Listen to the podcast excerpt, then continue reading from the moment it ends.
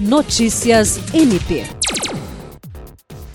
O Ministério Público do Estado do Acre, por intermédio da Promotoria de Justiça Civil de Tarauacá, ingressou com uma ação civil pública pedindo anulação dos processos seletivos simplificados realizados pela Prefeitura de Tarauacá para a formação de cadastro de reserva para os cargos de professor de licenciatura plena em pedagogia e professor mediador, bem como a convocação dos aprovados no concurso público número 002/2019 e realização de novo certame.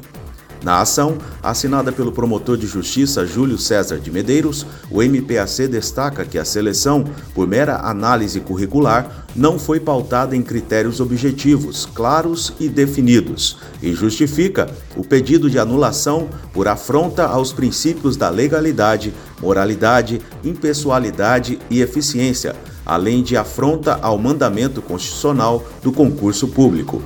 O MPAC pede ainda a realização de novo concurso público com prazo de dois meses. William Crespo para a Agência de Notícias do Ministério Público do Estado do Acre.